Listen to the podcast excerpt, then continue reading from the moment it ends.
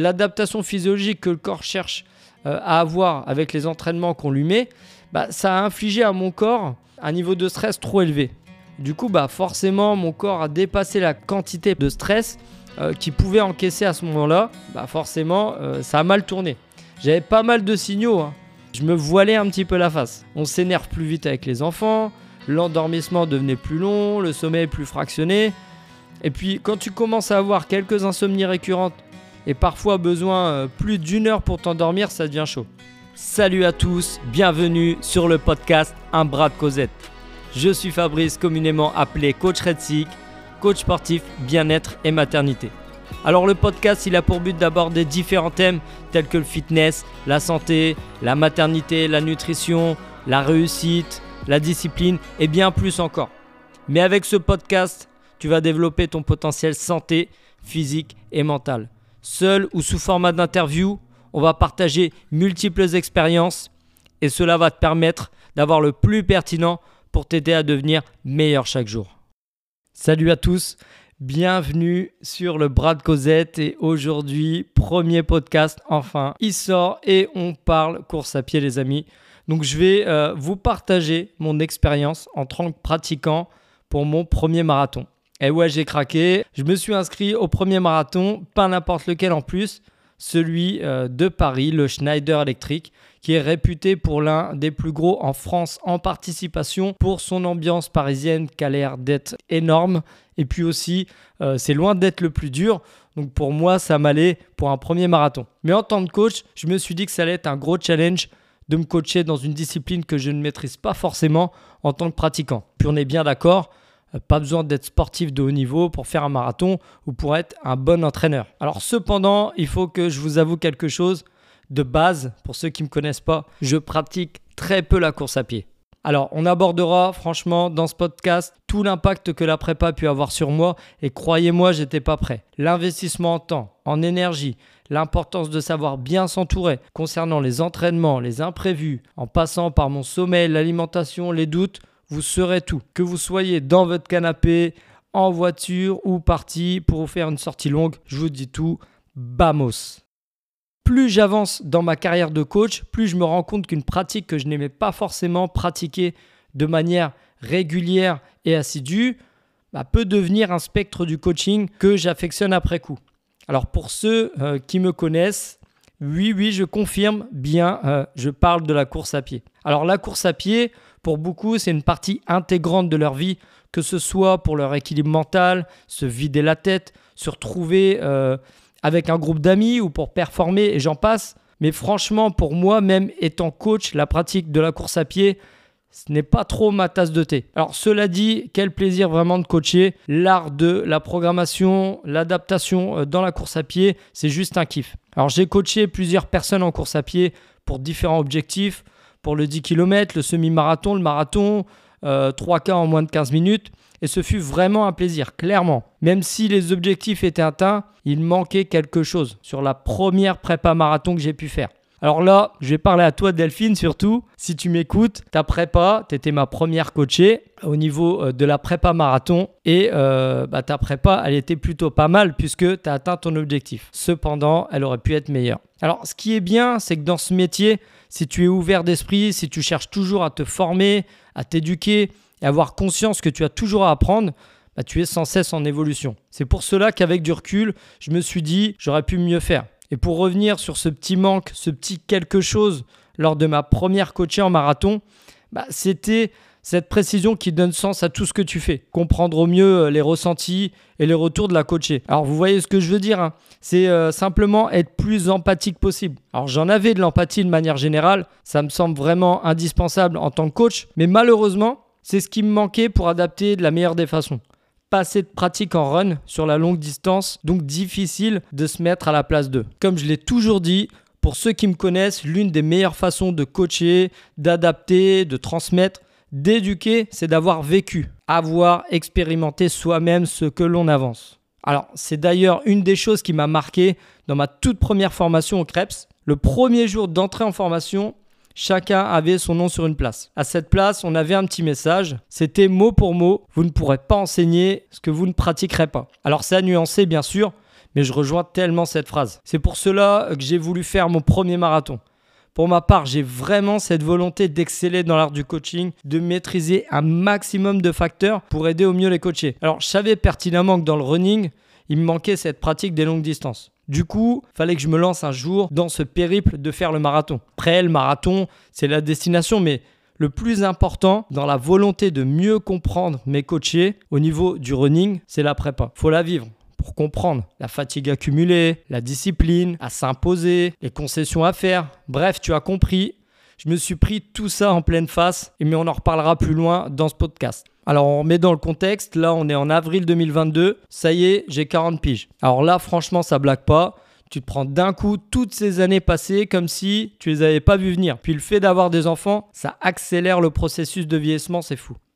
Du coup, je dis à ma femme, tu sais, ça fait pas mal d'années que je t'ai dit que je voulais faire au moins le marathon une fois dans ma vie, avant 40 ans. Là, j'ai plus trop le choix, c'est cette année. Elle me dit, bah bien sûr, pas de souci, je te suis dans cette aventure, mais te mets pas la pression.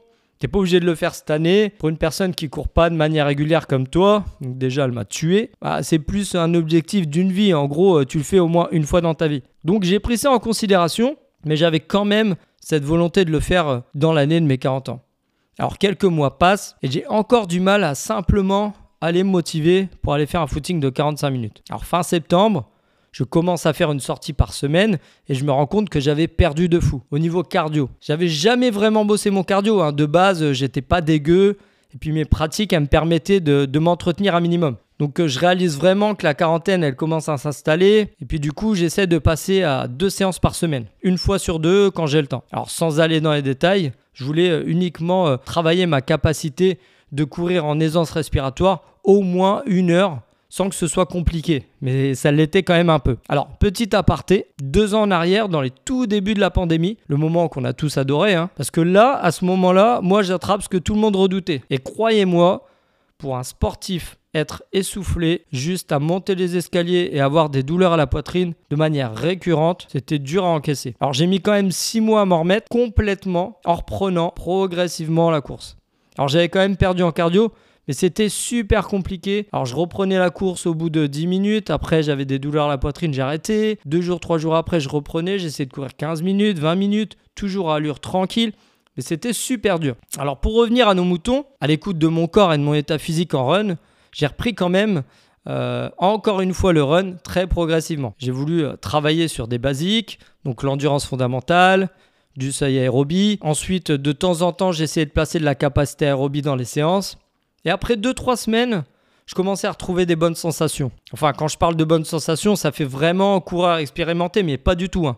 C'est vraiment d'un point de vue physiologique. À l'effort, j'étais vraiment plus à l'aise. Je courais mieux, plus longtemps, euh, le cœur battait moins vite pour une même allure. Donc c'était vraiment bon signe, ça faisait du bien au moral. Par contre, je réalisais de plus en plus le travail que j'avais encore à fournir si je voulais finir le marathon dans un premier temps. Alors après toutes ces années de pratique sportive, J'étais grave à l'écoute de mon corps et j'avais vraiment conscience de ma forme physique et surtout de mes fragilités. Donc pour être concis, je vous explique simplement le souci. Au niveau du contrôle moteur, sur tout le côté gauche, c'est pas top. Par conséquent, ça peut avoir des impacts négatifs sur euh, des mouvements répétés. Euh, à court terme, dans une séance, je peux me retrouver parfois avec une mauvaise foulée, un léger décalage de bassin par exemple sur euh, du moyen et long terme, forcément, il y aura des risques de blessures qui peuvent être plus importants parce qu'il y a des compensations qui vont se créer. Donc malgré quand même la conscience euh, de, tout, de tous ces petits problèmes, et puis du fait que je me considère quand même vachement débutant dans la pratique euh, du running, bah, je décide quand même fin octobre de m'inscrire au Schneider Marathon de Paris. Alors ma femme m'oblige à prendre l'annulation.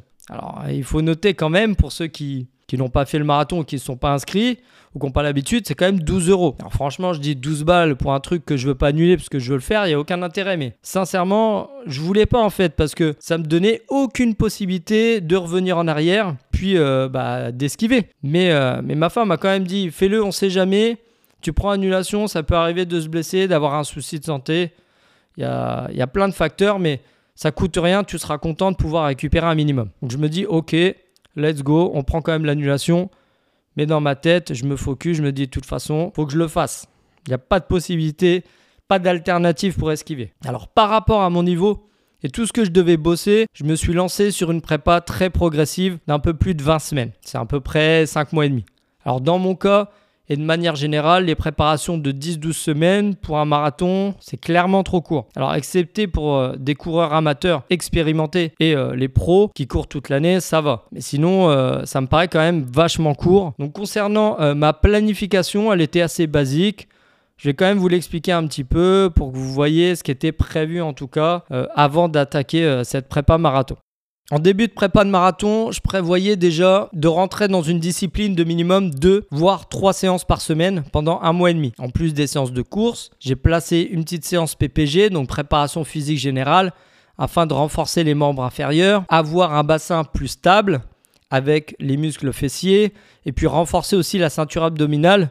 C'est hyper important d'être très bien gainé pour la course à pied. Après, un test VMA euh, les premiers objectifs étaient vraiment l'amélioration de cette VMA et puis développer aussi le maintien euh, de la VMA avec un travail de fractionné court. Donc la sortie longue avait toujours sa place dans la semaine. Et puis si j'arrivais quand même à placer une troisième séance dans la semaine, c'était euh, pour faire de l'endurance fonda.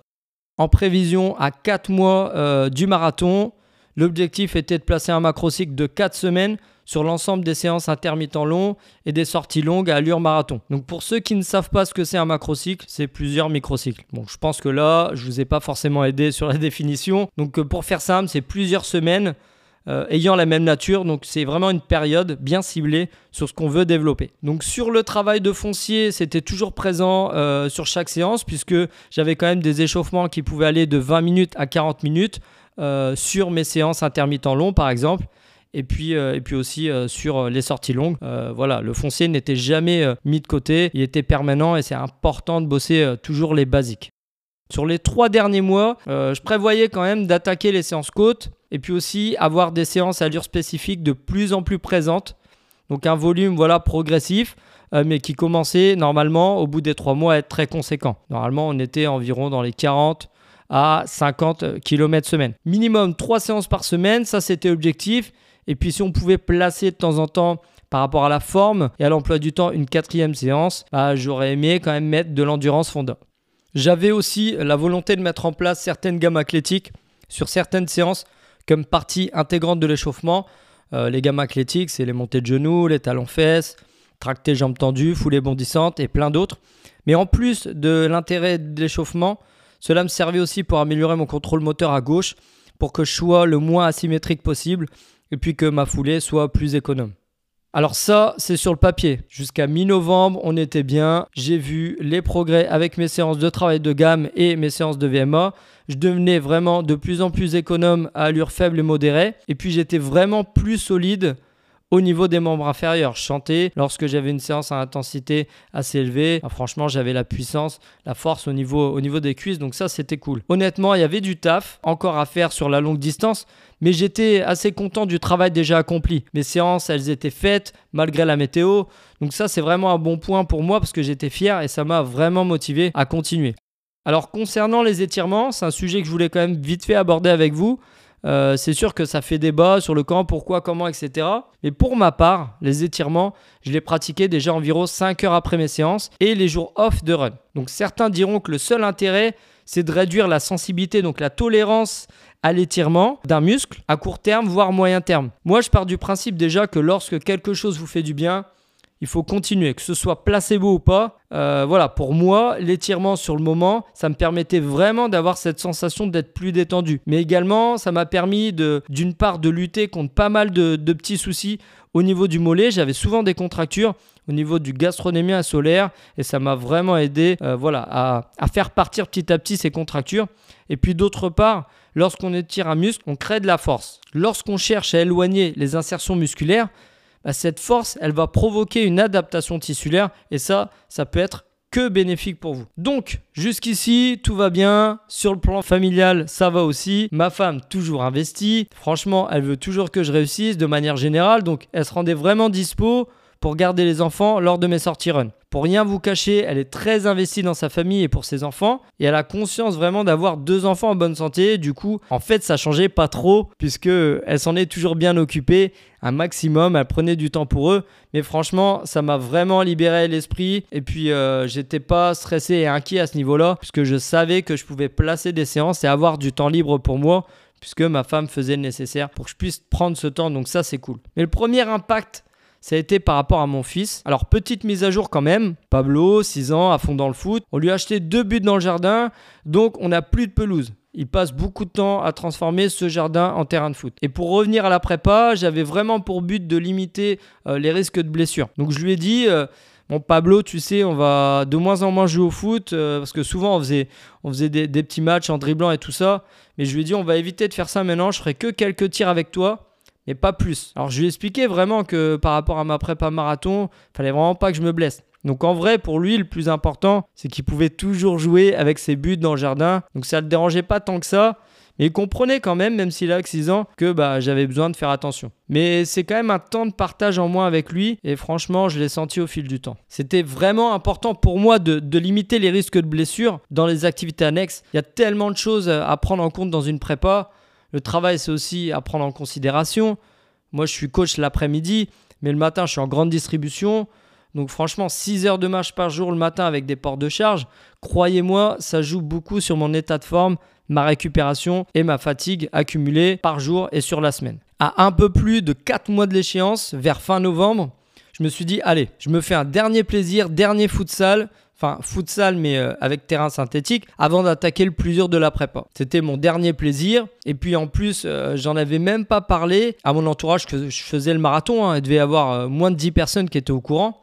Parce que je voulais vraiment être tranquille et pas avoir la pression extérieure. Donc sur le terrain, la plupart ne savaient même pas qu'il fallait faire gaffe avec moi parce que je préparais le marathon. Je me souviens en plus très bien, euh, c'est la première fois que mon fils euh, venait me voir euh, jouer un arena et il avait vraiment les yeux qui brillaient, il était fier parce que pour lui j'étais ultra bon. Bon, dans la réalité, ça va, hein, sans plus. Hein. Mais franchement, c'était une bonne soirée, il n'y a pas eu de blessure et j'étais tellement soulagé. Donc je me suis dit, c'est bon, let's go, c'est le dernier plaisir. Maintenant, on va attaquer dans le dur la prépa et on va se focus sur la prépa et rien d'autre. Le lendemain, j'étais courbaturé comme jamais.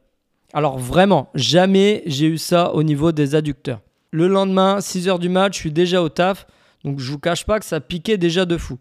Mais tellement j'avais l'habitude d'avoir été courbaturé hein, pour des séances euh, leg day, euh, de la muscu en général, je me suis dit bah c'est tout, la récupération va être un peu plus longue et puis je vais décaler ma prochaine séance de run. Alors trois jours plus tard, après le foot, presque plus de courbatures, je me dis c'est bon, je peux partir sur une longue sortie. Alors au fil de la séance, j'étais fatigué euh, beaucoup plus vite et musculairement, j'avais vraiment les jambes lourdes. Alors pour les gens qui sont de Reims et qui courent proche du Krebs, vous devez euh, franchement détester un passage que je déteste mais de fou. Il y a un trottoir le long du Krebs de 200 mètres et il y a que des bosses en béton. Il y a vraiment, euh, vraiment un trottoir, il est dégueulasse. Mais quand je dis dégueulasse, c'est horrible. Et franchement, sur ce trottoir, sur un changement d'appui. J'ai senti un petit pic, voilà, proche du pubis à droite, là où il y a énormément d'insertions musculaires, telles que les adducteurs par exemple. Sur la suite de la séance, ça allait, mais j'étais quand même vachement épuisé. Niveau stress imposé au corps, j'ai mal géré. Le foot a trop fatigué mon système nerveux. Je pense que j'ai trop donné cette semaine. Alors, quand je suis rentré de ma séance, J'étais hyper fatigué, plus vraiment que d'habitude. Et puis, 10 euh, minutes plus tard, la petite douleur aiguë au même endroit était toujours présente. Alors, j'ai essayé de relativiser. Je me suis dit, ça va passer. Franchement,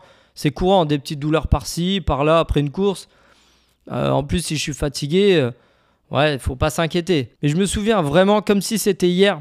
Il y avait Pablo à côté de moi. On était dans le canapé, on rigolait. Et je lui dis, bien sûr que je peux te faire l'avion comme ta petite sœur, franchement, il n'y a pas de souci. Il dit, ah bon? Et là, je me lève vite, je le prends par la taille, je le lève au-dessus de ma tête. Ça devait faire au moins 3 ans que je l'avais pas fait ça. Et ben, franchement, passer d'un enfant à faire l'avion 3 ans à 6 ans, ben, je l'ai senti direct. Il faisait plus du tout le même poids. C'est surtout, ça tirait à l'endroit où j'avais ma douleur. Mais pas comme d'habitude. Là, j'avais l'impression que ça allait péter. Alors pour la petite histoire, j'ai déjà eu deux hernies ombilicales à 11 ans et à 19 ans. le mec, il a des blessures de guerre. Mais vraiment, euh, une hernie, c'est une faiblesse au niveau de la paroi abdominale. Et puis une toute petite partie de l'intestin euh, sort. Et eh ben, ça m'a fait la même sensation lorsque j'ai eu ces hernies.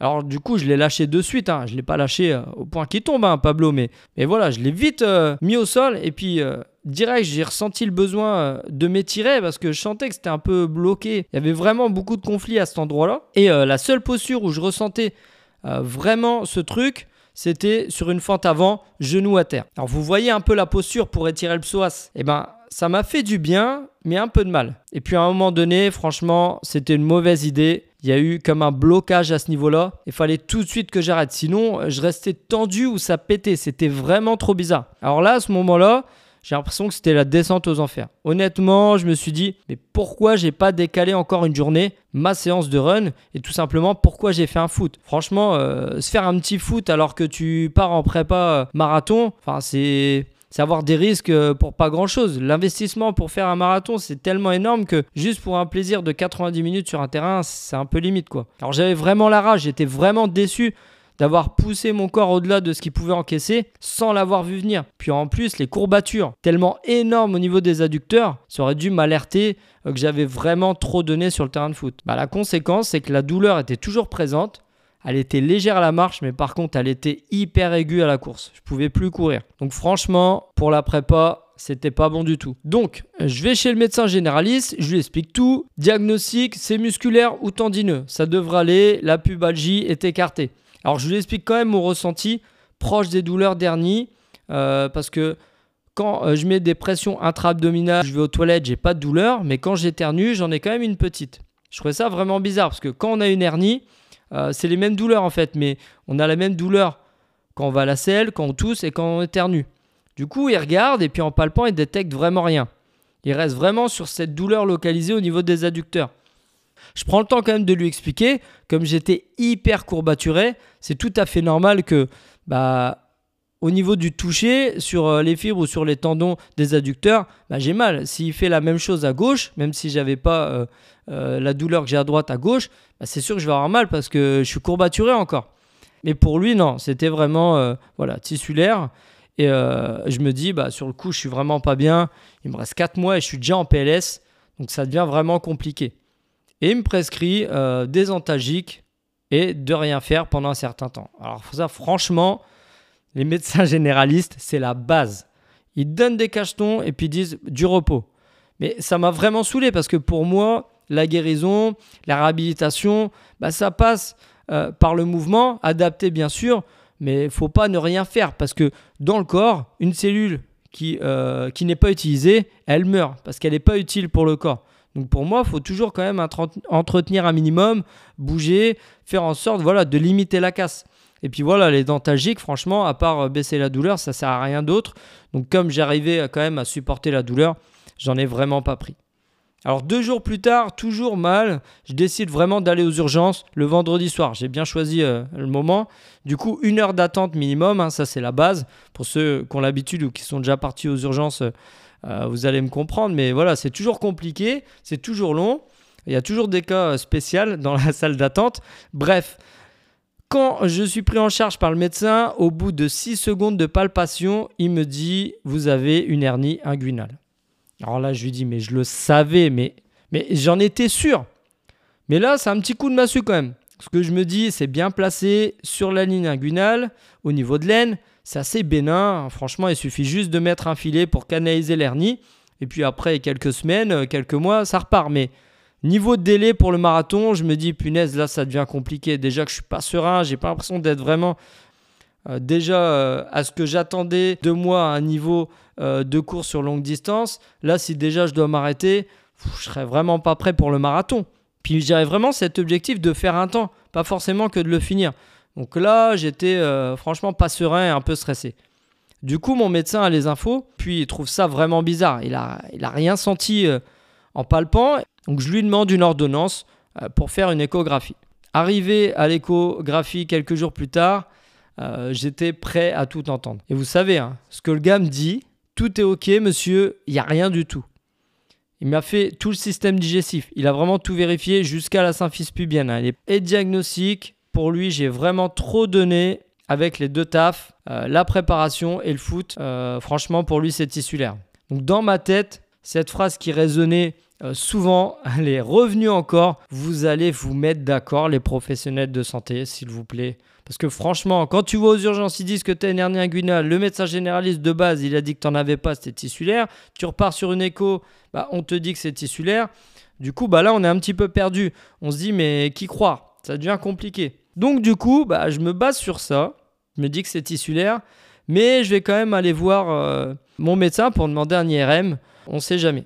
Du coup, même si je sais que avec un IRM, il est possible de rien voir, et eh ben pour le coup, on n'a rien vu. Donc pareil, hein, le médecin qui donnait le diagnostic de l'IRM m'a dit euh, qu'il n'y avait rien du tout, que ça allait et puis que c'est vraiment euh, des micro-micro euh, traumatismes qu'on ne peut pas voir à l'image et puis bah, que c'est sûrement tissulaire et qu'il n'y a pas à s'inquiéter, rien de grave. Donc je lâche pas. Moi, je vais quand même voir mon kiné, mon ostéo pour qu'il manipule et puis qu'il regarde un petit peu. Et puis son verdict aussi, c'est pour lui au niveau des adducteurs et un petit peu le psoas. Donc mon médecin généraliste, à la base, il avait donc bien raison depuis le début. Alors je fais ma réhab tout seul, comme un grand, comme je peux en tout cas, avec euh, mes compétences euh, de coach sportif. Et puis euh, je me dis, bon, bah, pendant trois semaines, j'arrête la course, mais je continue par contre la marche. Et puis de toute façon, j'avais pas le choix hein, avec mon travail. Le matin, je suis obligé de marcher, donc voilà. Et puis, j'essaie de faire pas mal d'étirements, de renforcer l'adducteur et le. Et puis, pendant cette période de rab aussi, j'en ai profité pour aller voir mon podologue euh, parce que j'avais vraiment une sensation euh, de plus avoir besoin de semelles. Lui, j'avais des semelles orthopédiques pour le coup. Donc sa conclusion, euh, c'était qu'il y avait vraiment une différence très minime entre mon pied gauche, mon pied droit, donc entre ma stabilité de cheville droite et gauche, et qu'on pouvait les arrêter. Puis en plus, j'étais vraiment persuadé, j'avais vraiment ce ressenti-là, que le travail de gamme et la course m'avaient fortement aidé à rendre le contrôle moteur plus quali à gauche, vraiment une meilleure sensibilité, meilleur équilibre. Alors quand la douleur est devenue inexistante en marchant, je tente euh, petit à petit de reprendre la course. J'essayais vraiment absolument d'être à l'écoute de mon corps mais en essayant de faire comme si j'avais rien pour éviter les compensations possibles. Parce que c'est vrai que le cerveau, si c'est qu'il a une douleur, il va compenser, il va faire en sorte bah, que la douleur n'apparaisse pas euh, indirectement. Donc moi, je vais essayer de me focus sur le fait de rien avoir pour m'obliger à reprendre des bonnes habitudes. Euh, et, puis, euh, et puis en faisant quand même attention. Et je sentais que la douleur était légère, mais elle disparaissait à chaque fois avant la fin de l'échauffement. Donc ça, c'était plutôt bon signe. Et bien sûr, hein, j'adaptais l'intensité. Euh, au début, je faisais que de l'endurance Fonda. Alors début janvier, tout semble rentrer dans l'ordre. On attaque la prépa M-3. Alors là, on va parler de l'alimentation. Et moi, depuis le début, et de façon de manière générale, j'essaie d'avoir ce qu'il faut euh, en glucides, en protéines et en lipides. Donc pour faire simple et, rapide, les glucides, c'est les sucres. Hein. C'est ce que votre corps a besoin euh, pour fonctionner. Donc euh, une voiture a besoin d'essence pour avancer, bah vous voilà pour, pour avancer tout au long de votre journée, il vous faut des glucides, voilà c'est votre énergie, c'est votre carburant. La protéine, bah, c'est vraiment utile pour vos muscles, pour les entretenir, pour les développer. Puis la protéine est aussi utile pour le bon fonctionnement de votre organisme. Et puis voilà, les graisses, hein, c'est ultra important hein, de manière générale, même pour vos articulations, pour la mémoire, etc. Alors clairement, je comptais pas mes calories, c'était plus au feeling et ça se passait bien de manière générale. Ça peut être judicieux pour des personnes qui n'ont pas l'habitude de s'entraîner et qui n'ont pas réellement conscience de ce qu'ils mangent et ce qu'ils dépensent à la journée. Une fois, sur une journée entière, de compter vraiment le nombre de calories qu'ils mangent. Comme ça, ils peuvent vraiment se rendre compte s'il y a un gros décalage entre leur apport et puis ce qu'ils dépensent réellement sur la journée. Parce qu'avec une journée de travail, si vous avez des enfants, euh, voilà, de vous en occuper, votre séance de sport, en plus, il y a les tâches ménagères. Tout ça, ça demande beaucoup d'énergie. Et puis, vous allez peut-être vous rendre compte que bah, vous mangez vraiment pas suffisamment. Donc, c'est important des fois d'avoir conscience où vous en êtes. Donc, moi, euh, j'ai fait pas mal de diètes. Donc, pour le coup, j'arrive vraiment à savoir à l'œil à peu près si je dois augmenter ou réduire mon apport calorique. La balance apport et dépenses caloriques est ultra importante de manière générale. Euh, lorsque vous allez faire vos séances run, ça va demander beaucoup d'énergie et c'est pour ça que c'est important d'avoir vraiment conscience euh, où vous en êtes sur cette balance, soit en déficit, soit en excédent ou soit en maintien calorique. Et à ce moment-là, vous pouvez adapter euh, plus ou moins l'apport par rapport à la programmation et ce que vous aurez besoin du coup sur, sur vos journées et puis sur vos semaines. Cependant, pour ma part, franchement, il y avait pas mal de plaisir. C'est un peu ma bête noire, l'alimentation. Euh, du coup, je me faisais un peu trop plaisir parfois. Et euh, c'est vrai qu'après ma blessure, le marathon qui était incertain, c'était vraiment difficile d'être bon sur tous les curseurs pour performer. Le mental, franchement, elle en avait pris un coup. Avec un mois d'arrêt, euh, j'avoue que la, diète flexible, elle m'allait plutôt bien puisque du coup, c'était moins contraignant. Et puis, de manière générale, j'étais à 75-80% euh, d'apport propre et puis 20% de fat. Donc, c'était plutôt, bon pour moi et adapté. cependant, le petit souci, il y avait des fois des journées où j'étais plus sur du 60-40%. Donc là, niveau alimentation, c'était pas foufou. Donc vraiment, la diète flexible, c'est plutôt pas mal à un certain moment où on en a besoin, mais c'est pas ce que je, recommanderais euh, clairement. Euh, mais moi, ça m'a fait du bien euh, pendant cette période. Je, me sentais vraiment meilleur à ce moment-là sur le plan nerveux parce que j'ai pu me reposer. Mais c'était pas forcément mieux sur le terrain parce que niveau cardio, qualité de foulée, musculairement, etc., bah, j'avais perdu un petit peu.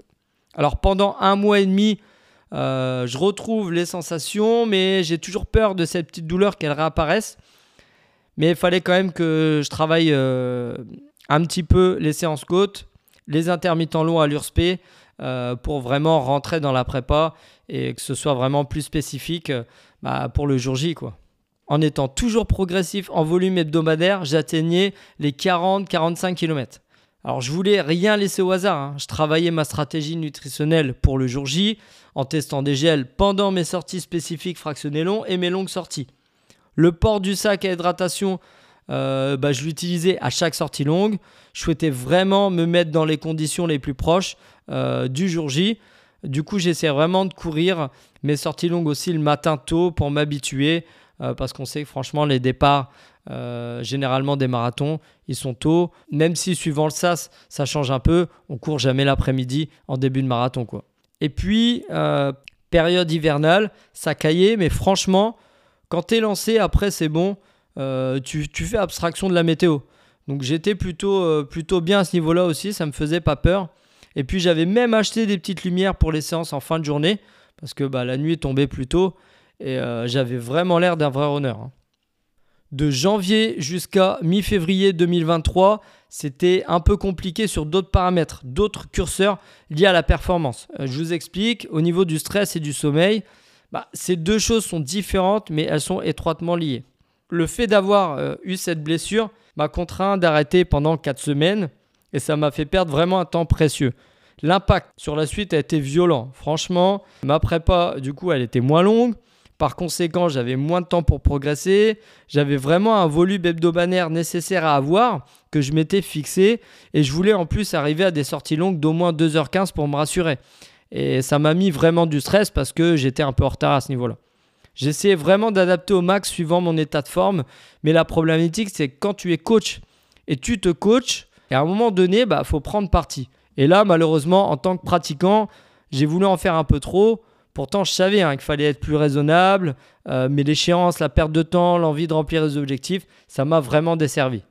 Je commençais à avoir une contracture au niveau du solaire droit, euh, mais j'arrivais quand même à la canaliser. La petite gêne, elle disparaissait à chaque échauffement, donc ça allait, je pouvais faire mes séances, mais quand même, je m'étirais trois fois par semaine pour essayer de, faire en sorte que, que cette contracture au niveau du solaire passe. Mais en plus de ça, avec le travail, mes coachings et mes entraînements, bah, je me suis un peu flingué au niveau nerveux. Alors le stress personnel plus le stress, donc ça veut dire euh, de l'adaptation physiologique que le corps cherche euh, à avoir avec les entraînements qu'on lui met, bah, ça a infligé à mon corps un niveau de stress trop élevé. Du coup, bah, forcément, mon corps a dépassé la quantité de stress euh, qu'il pouvait encaisser à ce moment-là. Bah, forcément, ça a mal tourné. J'avais pas mal de signaux. Hein. Je me voilais un petit peu la face. On s'énerve plus vite avec les enfants, l'endormissement devenait plus long, le sommeil plus fractionné. Et puis quand tu commences à avoir quelques insomnies récurrentes et parfois besoin euh, plus d'une heure pour t'endormir, ça devient chaud. Et puis c'est un cercle vicieux. Après, tu es anxieux d'aller dormir, et puis tu as peur de ne pas réussir, et puis au final, bah, tu t'endors pas facilement, et puis ça décale, etc. Donc en vrai, euh, tu es crevé, hein. tu veux dormir, tu sais que tu te lèves à 5h du mat pour aller bosser, donc il va falloir aller te coucher, et puis tu es mort en plus, mais t'arrives pas. Donc malheureusement, ça devenait de plus en plus compliqué pour moi. Et à ce moment-là, j'ai repris les choses en main en essayant d'analyser pourquoi mon sommeil était déréglé. Et du coup, j'ai mis en place pas mal de choses euh, pour m'aider à revenir à un sommeil beaucoup plus qualitatif. La première chose, c'était les jeux vidéo. Alors vous allez me dire pourquoi il parle de jeux vidéo sur une prépa marathon? Bah franchement, la console, ça pompe de fou. Mais nerveusement, c'est chaud. C'était mon petit plaisir, hein, mais fallait que je, vraiment que je réduise ou que je coupe les jeux vidéo parce que ça me fatiguait de fou. Alors quand tu, tu fais une séance, on va dire, de run un peu dur, nerveusement, puis tu rentres et puis tu dis, oh, tu vas te détendre un peu devant la console, bah nerveusement, tu remets un coup. Ton corps, elle n'a pas, pas le temps de redescendre. Et c'est un cumul de stress qui fait qu'au final, bah, tu dépasses un peu ce que ton corps il peut encaisser. Et puis à un moment donné, bah, tu le payes. Et là, je le paye. Donc pour moi, plus de console après 20h. Et puis pour le coup, même, j'avais euh, limite quasi arrêté. Alors la deuxième chose qui est hyper importante, c'était euh, de réduire le spectre bleu de mes écrans. Vraiment euh, prévenir à mon corps qu'on se rapprochait bah, de la nuit et puis bah, il va falloir que je m'endors plus facilement. Et la réduction aussi du temps devant ces, écrans avant de dormir était important. Du coup, euh, je sais, on est tous pareils hein, avant de dormir, Insta ou TikTok pour les autres, et puis le temps défile trop vite devant la réelle, mais il fallait vraiment que je limite ça. La troisième chose euh, qui était vraiment aussi importante, c'est que je me mette dans un mood détendu. C'est-à-dire que j'arrête vraiment de bosser le soir pour éviter de, produire du stress inutilement.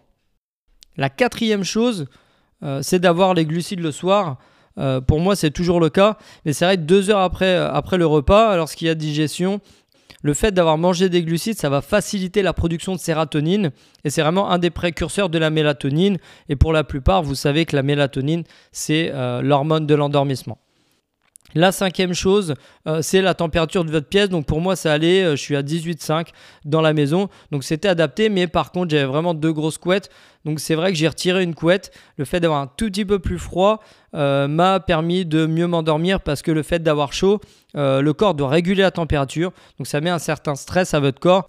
la sixième chose qui est très importante, c'est d'aller se coucher avant 22 heures. Alors par rapport à l'horloge biologique, le corps sera toujours au plus bas au niveau de la sécrétion de cortisol. C'est l'hormone du stress, en tout cas une des hormones du stress. Et forcément, euh, plus le corps sera soumis au stress, plus il sera difficile de s'endormir. Donc il est vraiment judicieux d'aller chercher à s'endormir euh, quand le taux de cortisol est au plus bas. Donc avant 22 heures, c'est vraiment l'idéal. Après trois semaines, j'ai récupéré un sommeil plus ou moins correct euh, et une facilité à m'endormir ça a vraiment changé la donne puisque j'avais vraiment euh, une fraîcheur à l'entraînement euh, et puis mes récupérations elles étaient meilleures parce qu'il faut savoir que la récupération ça passe par le sommeil donc forcément si le sommeil va mieux la récupération est meilleure et puis le risque de blessure du coup est moindre. À six semaines du marathon, euh, ma dernière longue sortie était de 20 bornes. C'était pas trop mal. En volume hebdo, j'étais à quasi 50K. Euh, donc pour moi, franchement, je commençais à me dire à la vache, euh, j'ai pas l'habitude euh, de ça et pourtant là, je suis quand même à 50 km de course par semaine. J'aurais jamais pensé faire ça avant, donc j'étais plutôt plutôt satisfait. Le week-end d'après, je partais pour une longue sortie de 22-23 bornes suivant la forme. Bah, c'était pas du tout la forme en fait complètement oublié d'acheter mes gels. Du coup, aucune stratégie alimentaire pour cette sortie. Euh, la veille, j'avais pas forcément bien mangé, pas adapté. Le matin, mon petit déj, il était rapide. C'est vrai que là, j'avais fait un petit peu n'importe quoi. Euh, du coup, pour la, course euh, longue que j'allais faire, j'avais rien à manger. Alors, par conséquent, j'avais peu de réserve d'énergie, je m'en doutais, mais je me suis quand même lancé sur cette course-là. Et pour rien vous cacher, je l'ai payé déjà au bout d'une heure trente de course. C'était grave dur et j'avais vraiment déjà plus de jus. Alors par contre, c'était surtout vers le 19e kilomètre, ça m'a jamais fait ça. Euh, je connaissais pas ce que c'était le mur, mais franchement, j'avais vraiment l'impression euh, que ça m'avait donné une idée du truc. J'ai eu les jambes coupées d'un coup, j'ai eu plus de force pour avancer, ma fatigue a été intense, j'avais vraiment plus de motivation, j'étais dégoûté, j'étais au plus bas. Du coup, ma foulée, euh, parfois, elle était vraiment pas top et ça m'a provoqué quelques douleurs euh, au niveau du genou et des chevilles, mais franchement, rien d'insurmontable. Mais euh, psychologiquement, euh, franchement, mon mental, il était à moins 1000. C'était, c'était vraiment ouf. Du coup, je finis quand même 22 bornes et pas 23, parce que c'était très compliqué, et je décide de rentrer le moral à zéro, quoi. Franchement, dégoûté. tu dis à ce moment-là, tu fais 22 bornes un dimanche dans ta prépa, tu es juste à la moitié du marathon et tu es déjà mis à l'amende. Euh, là, je me suis dit, ça allait être vraiment compliqué pour moi. Je me sens pas du tout prêt.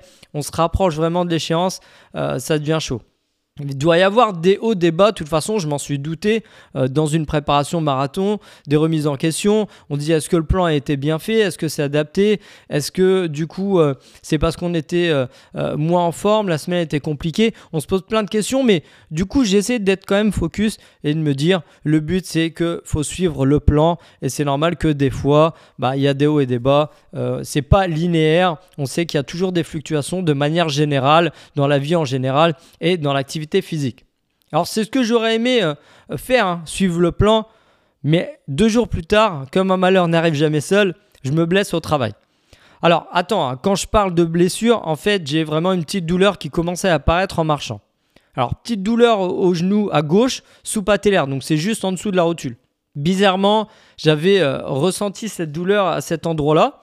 Euh, et je trouvais ça bizarre parce que j'ai pas eu de, de traumatisme, je me suis pas cogné et c'était simplement en marchant. Elle est apparue comme ça, euh, sans rien faire de spécial et euh, en marchant. Alors je me dis, si euh, j'avais vraiment eu des séquelles par rapport à, à mon run, ma longue sortie qui était compliquée dimanche dernier, il y a deux jours, généralement quand tu as créé un, traumatisme ou en tout cas quelque chose de négatif sur tes tissus, de manière générale, euh, ça se répercute juste après la séance ou au moins 24 heures après. Mais 48 heures, voire 72 heures, généralement, euh, c'est peu probable en fait. Donc euh, je me suis posé des questions et puis je me dis bah, pourquoi je me suis blessé? Alors quand même, j'ai continué à travailler et puis plus les heures passaient, plus la douleur s'intensifiait et la difficulté de marcher devenait vraiment compliquée. Alors génial, hein, je me dis super, en moyenne je marche entre 4 et 7 km par jour dans mon taf le matin. Honnêtement, j'ai vu que c'était de pire en pire. Je me suis dit, bon, on va essayer quand même de finir cette journée. Et puis après, on va aviser dans l'après-midi euh, comment la douleur euh, se passe. Voilà, sur une échelle à 10, si euh, c'est très très compliqué pour moi ou si je vois que quand j'arrête l'activité, en tout cas de marcher, si la, douleur elle baisse. Mais malheureusement, la douleur était toujours présente, mais moins importante quand je marchais moins. Et puis du coup, elle disparaissait quasi totalement quand je ne faisais rien. Alors à 5 semaines du marathon, là, euh, je le sentais grave mal. Euh, du coup, je me dis, bah let's go, hein, on repart pour la même routine. On commence par le médecin généraliste. Alors j'avais, euh, j'avais mal que sur un petit angle de flexion de genou à la marche et dans les escaliers. Donc c'est ça qui était bizarre parce que sur plein d'autres mouvements tels que l'hyperflexion, l'extension maximale, en rotation interne, externe, bref, enfin vraiment sur un maximum de mouvements où je sollicitais le genou, ça allait. C'était uniquement euh, d'un point de vue euh, euh, petit angle sur, un appui au sol. Puis en plus, j'avais pas de gonflement ni d'hématome, donc je trouvais ça vraiment bizarre. Il y avait juste un tout petit jeu lorsqu'on appuyait sur la rotule que le médecin généraliste il avait vu, mais sinon à part ça, rien d'autre. Donc pour lui, il pensait qu'il y avait un petit peu d'usure au niveau du cartilage, donc il m'a quand même donné une ordonnance pour faire un IRM. Alors heureusement, je connaissais plusieurs personnes qui bossaient dedans. Du coup, ça m'a permis d'avoir rapidement un rendez-vous. Ça, c'est cool. Alors là, croyez-moi, je m'en souviens euh, comme si c'était hier de cette IRM et surtout du compte rendu du radiologue. Alors après avoir fait l'IRM, le doc il m'appelle pour me donner son diagnostic. Donc rien de plus normal pour l'instant. Et euh, je vous rappelle quand même que j'avais mentionné que ma douleur était sous la rotule à certains angles. Et quand la rotule elle frotte le condyle interne, euh, donc c'est l'extrémité hein, de, l'os de la cuisse, bah, j'ai cette douleur qui apparaît. Il me reçoit, je m'assois, il prend juste 15 secondes pour me dire hypersignal cellulo-graisseux entre le tracteur iliotibial et le condyle externe. Donc pour faire simple et pour vous traduire ça, possible syndrome d'essuie-glace. Alors ce qui veut dire qu'il me parle d'une douleur latérale du genou vers l'extérieur du coup, alors que moi je ai parlé d'une douleur en médial, donc c'est vers l'intérieur. Donc là, je me dis, mais elle est où la cohérence? Je lui parle d'une douleur euh, à un endroit bien précis et lui, il me parle euh, d'un mot euh, qu'il a vu sur l'IRM, mais pas du tout à l'endroit où j'ai mal. Donc certes, l'IRM, elle peut faire apparaître des informations, hein, des données en dehors de la zone de douleur, c'est tout à fait normal, puisqu'il voit le genou dans son ensemble, donc il peut détecter des autres choses. Mais dans son recueil de données, je suis désolé, mais il doit quand même focus sur la gêne quotidienne, là où ça me pose problème. Donc je caricature, mais c'est comme si je lui disais euh, que j'avais une douleur à l'épaule et il me parle du coude. Alors il peut y avoir des liens forcément, mais pour le coup, euh, ça m'a pas permis de mettre des mots sur mon problème. Et là, j'étais vraiment blasé. j'essaie quand même d'avoir un maximum d'informations sur le réel problème. Je lui dis mais attendez, on peut pas rester là-dessus, c'est pas normal. Il me dit je suis pas spécialiste du sport, donc allez voir des spécialistes. Moi je vous ai donné, je vous ai donné mon compte rendu. je vous invite à vous orienter vers des spécialistes du sport.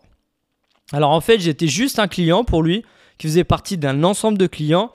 Euh, et puis euh, voilà, il enchaînait les rendez-vous de manière expéditive et c'est tout. Donc je sais pas vous si vous avez ce, ressenti, mais j'ai vraiment l'impression de plus en plus de professionnels de santé aujourd'hui ils ont oublié pourquoi ils faisaient ce métier. Franchement, derrière chaque patient euh, et non client, bah, c'est un être humain quoi. Et peu importe la gravité du diagnostic, bah, ça peut être très problématique dans la vie de cette personne-là. Donc, il pourrait avoir un peu plus de tact et puis prendre un peu plus de temps euh, avec, avec les patients. Enfin, en tout cas, moi, c'est ce que je pense. Et ça m'avait vraiment énervé. Donc, en tout cas, je suis reparti avec mon petit récap des résultats observés de l'IRM sans avoir une réponse. Donc, euh, je vous avoue que là, euh, j'étais vraiment pas bien sur le coup. Je repars chez le médecin et il me conseille d'aller voir un médecin du sport spécialisé. Il m'a dit euh, ça ça vous coûte rien et comme c'est vraiment des, spécialistes, j'espère qu'ils verront en tout cas euh, quelque chose de plus précis euh, vu qu'ils sont spécialisés dans le domaine. Mais en tout cas pour mon médecin généraliste, pour lui c'est vraiment une petite usure au niveau du cartilage de la rotule. À ce moment-là, je décide d'aller voir un médecin du sport, car la douleur, elle était toujours présente à la marche et à la course. Et euh, j'étais quand même à deux semaines du marathon, donc en trois semaines euh, passées. Euh, la douleur a commencé à descendre parce que je m'étais quand même mis en arrêt une semaine et demie. la douleur était moins importante, mais elle était toujours là. Et dès que je faisais l'effort de forcer ou de marcher vite, bah, ça revenait. Donc, je me suis fait une raison pour le chrono et je me suis dit, bah, je voulais au moins juste finir le marathon à 2-3 semaines. Euh, avec cette douleur. Mais dans ma tête, euh, c'était mort. Hein. Clairement, je me suis dit, bon, ça va être compliqué. Alors, j'ai un rendez-vous en une semaine. Alors ça, je trouve ça ouf pour un médecin du sport. Sauf qu'en réalité, bah, c'était pas le cas. J'arrive le jeudi à 15h15 et la, et la secrétaire pardon, me dit, Monsieur Marley, euh, je ne vous vois pas sur le planning. Alors je lui sors l'appli Doctolib direct avec le rendez-vous. Elle me regarde et elle me dit, mais, mais c'est normal en fait. Euh, c'est pour le jeudi 20 avril et on est le 23 mars aujourd'hui. Alors franchement, je me dis dans ma tête, punaise, la honte. Je la regarde, j'étais tellement gêné, tellement dégoûté. Je me voyais déjà avec un vrai diagnostic et tout. Hein. Et je lui dis, bah, je suis vraiment désolé, euh, c'est vraiment pas volontaire de ma part. Et là, elle me dit, attendez, monsieur, donc je pense qu'elle a vu vraiment ma tête se décomposer, elle avait vraiment mal au cœur. Du coup, elle a, elle a appelé, elle me dit, attendez, j'appelle le médecin par tel. Et puis elle me propose un rendez-vous, elle me dit bon bah demain 18h euh, est-ce que ça vous va? Alors je lui dis bah je vais essayer de me libérer mais ça va le faire. honnêtement, je l'ai pris direct, hein, euh, je pouvais pas espérer mieux. Même si j'avais une dispo, j'ai quand même fait, euh, fait le mec, ouais je vais essayer de voir si je peux me libérer mais, mais dans la réalité j'étais vraiment content donc c'était super cool de sa part. Donc du coup le lendemain j'ai pu avoir mon rendez-vous avec le médecin du sport. Alors à 10 jours du marathon, voilà en rendez-vous avec la spécialiste très compétente d'ailleurs, et qui me dit après euh, beaucoup d'échanges et d'observations que j'ai une petite usure au niveau du cartilage rotulien. Je ne vous cache pas que je suis un peu dégoûté parce que l'usure c'est irréversible. Hein. Quand c'est usé, c'est usé. Euh, mais c'était écrit dans mon compte rendu en fait d'IRM. Euh, mais il n'a pas mentionné avec moi oralement le, le médecin, le médecin, le radiologue, puisque c'était marqué discrète chondropathie fémoro-patellaire interne. Euh, donc mon médecin généraliste avait, euh, avait eu raison en fait. Et le plus dur à entendre, c'est euh, ça aurait pu être évité. Alors je vous explique tout dans le détail, mais quand tu, tu réalises que tu aurais pu ne pas avoir cette usure, bah ça fait mal au cœur franchement, c'est du gâchis. Alors l'usure a été provoquée à cause d'un affaissement de la voûte plantaire. Donc à gauche, j'ai un affaissement de la voûte plantaire et ça, ça affecte négativement les chevilles et les genoux. Alors forcément avec mon taf où je marchais 6 heures par jour, avec ma prépa où le volume et l'intensité étaient de plus en plus importantes, et puis euh, sans oublier mes coachings, bah forcément à un moment donné j'allais le payer. C'est pour cela que, que depuis ma douleur au genou, ma cheville gauche elle avait pas mal morflé aussi, parce que j'avais vraiment un manque de, stabilité. Alors ce qui est dingue, c'est qu'il y a quelques mois déjà, j'en avais parlé à ma femme, hein, de, cette sensation de la cheville qui partait vers l'intérieur. Je lui ai déjà dit que j'ai vraiment euh, euh, une sensation euh, du pied qui va vers l'intérieur. Je me sens moins stable et si j'ai pas une semelle, quelque chose en dessous, je sens que voilà que c'est pas top. Je sens vraiment quelque chose. Mais bon, je m'y suis pas trop penché plus que ça parce que j'ai vraiment euh, un bon ressenti de mon corps que j'ai l'impression à chaque fois d'avoir quelque chose. Donc des fois, je me suis dit, Fab, arrête de psychoter. T'as pas envie de te blesser pour la prépa, donc peut-être que là, tu psychotes un peu. Mais pour le coup, euh, c'était un bon ressenti, c'était un, ressenti réel en fait. Et le pire dans tout ça, c'est qu'avant de commencer ma prépa marathon, je suis parti voir mon podologue, comme je vous l'ai dit, et il m'avait dit que je pouvais retirer les semelles ortho euh, pour la pratique du run. Et malheureusement, bah, mon médecin du sport m'a fait comprendre que le fait d'avoir retiré ces semelles avant la prépa, ça a provoqué, euh, ça a accéléré en tout cas l'usure du cartilage. Euh, puisque bah, les semelles me permettaient de limiter bah, l'impact que j'avais sur le genou malgré l'affaissement. Et l'affaissement, il a été crescendo. Et du coup, les impacts sans semelles, voilà, ça a fait un carnage. Donc, elle connaissait mon podologue en plus. Hein. Elle m'a bien confirmé euh, qu'il était bon dans ce qu'il faisait sur le plan postural, parce qu'il explore euh, aussi le côté euh, sensoriel, les yeux, l'oreille interne, etc. Donc il était bon dans son domaine, mais pour le sport, il n'était pas vraiment spécialiste. Et elle m'expliquait bah, que ces semelles, elles restaient vachement fines. Euh, c'est bien pour monsieur et madame tout le monde, mais dans mon cas, dans ma pratique et dans une prépa euh, marathon, bah, c'était vraiment insuffisant. Fallait quelque chose de, plus épais. Donc de les avoir retirés, ça a vraiment donné cette usure après euh, plusieurs mois de course. Alors là, je me suis dit pourquoi j'ai pas gardé mes semelles pour commencer ma prépa, pourquoi le podologue n'a pas vu cet affaissement, même si à ce moment-là, l'affaissement était, était léger quoi. Alors le marathon à ce moment-là, c'était bel et bien mort pour moi. De toute façon, le médecin du sport m'a dit, bah c'est dans une semaine et demie, vous oubliez le marathon, vous n'y allez même pas au mental.